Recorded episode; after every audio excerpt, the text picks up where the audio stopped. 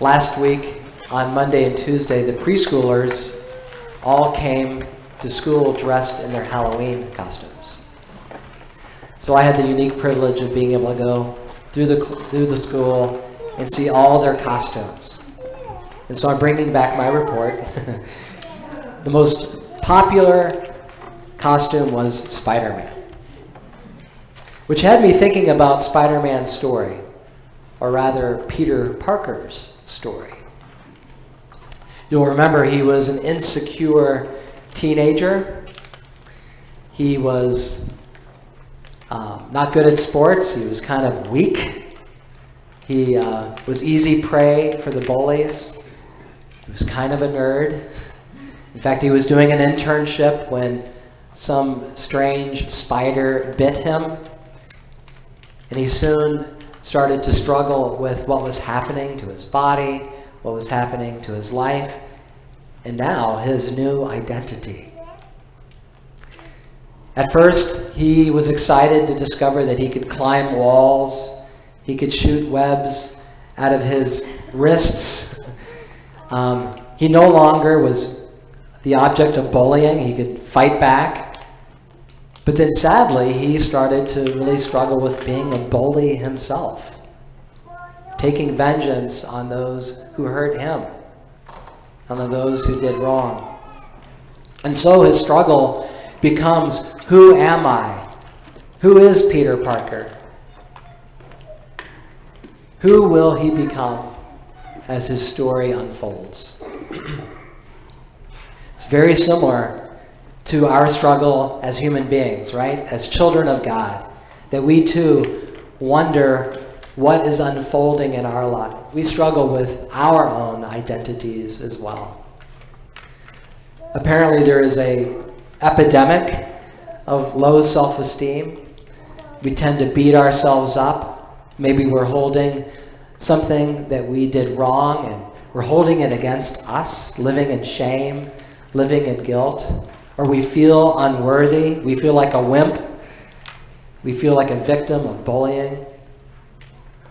Or perhaps we're suffering another epidemic, that is of pride, where we are the bullies, where we are taken over by our own egos and having to win, having to come first, having to force our own way, misusing our power, like Peter Parker, the one who was becoming the Spider Man, abused his power.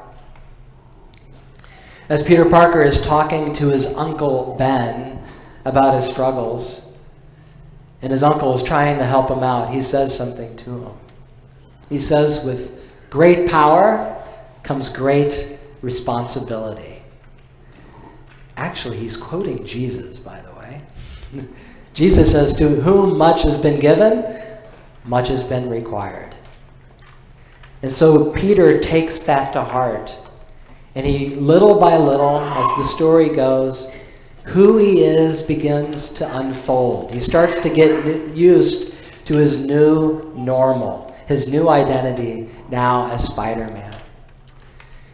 And he's not his own either. He realizes whose he is. He's the city of New York's. He serves the greater good in New York. He takes care of the bad guys. He protects the innocent. And if you follow Marvel Comics long enough, Spider Man is also the universe's he serves to protect, along with the other Marvel heroes, the good in the universe. John says in 1 John 3 that we are God's children now.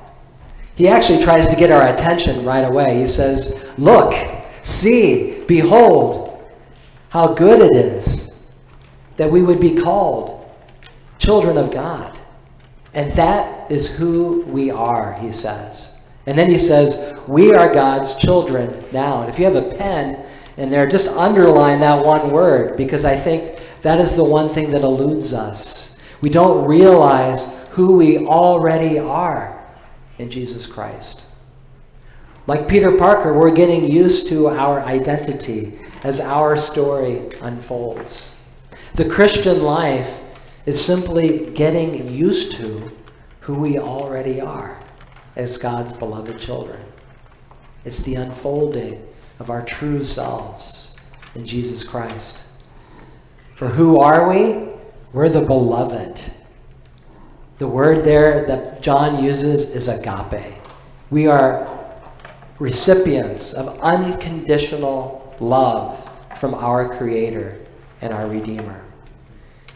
Jesus reminds us in the gospel reading that we are blessed over and over again. And it boggles the mind as we hear him say that because it's in the midst of all these challenges, all these ups and downs, that Jesus says, You are blessed. You are blessed when all these challenges happen. And so we see again the unfolding of our true selves as the blessed ones. We're forgiven. We don't need to carry around our guilt and our shame or beat ourselves up because that is not who we are. We're forgiven children of God. We are the light of the world, Jesus says. We are serving for the greater good, which reminds us whose we are. John says we are God's children now. We are God's. We are not our own, but rather created by our Heavenly Father, knit together in our mother's wombs. We are fearfully and wonderfully made. We are beautifully grafted into the family of God through the water and the Word and the Holy Spirit. We are the light of Christ. In just a few moments, Noah will come back, right? and he'll be baptized. And he will also experience a new identity as a son of God, as a child of God, as he is washed in the water and the Word and the Holy Spirit. He will find out who he is and whose he is. Baptized in the name of the Father, the Son, and the Holy Spirit. The Christian life is getting used to who we already are. It's attuning ourselves to how God sees us, becoming the radiant children that He wants us to be and has made us to be. In God's kingdom, there are no grands. There are no grandchildren in God's kingdom. There's no great there's no grandparents, no great grandparents, just children. That's who we all are. We can call Noah our brother.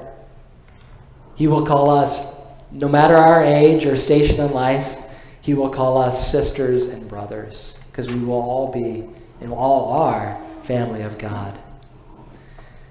John ends his encouragement to us by saying, What we do know is this when he is revealed, we will become like him, for we will see him as he is.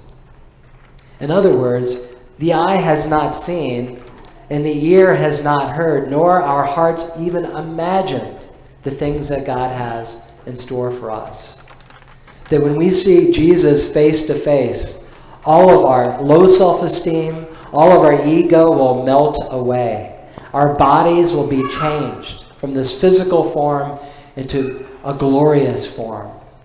Our mortal bodies will put on immortality, just like we celebrate today and All Saints, all of our loved ones who have gone before us. They've experienced this transformation. They now know fully who they are and whose they are as radiant, loved, blessed children of God. And the punchline is this is who we are now. In the name of the Father, and of the Son, and of the Holy Spirit. Amen.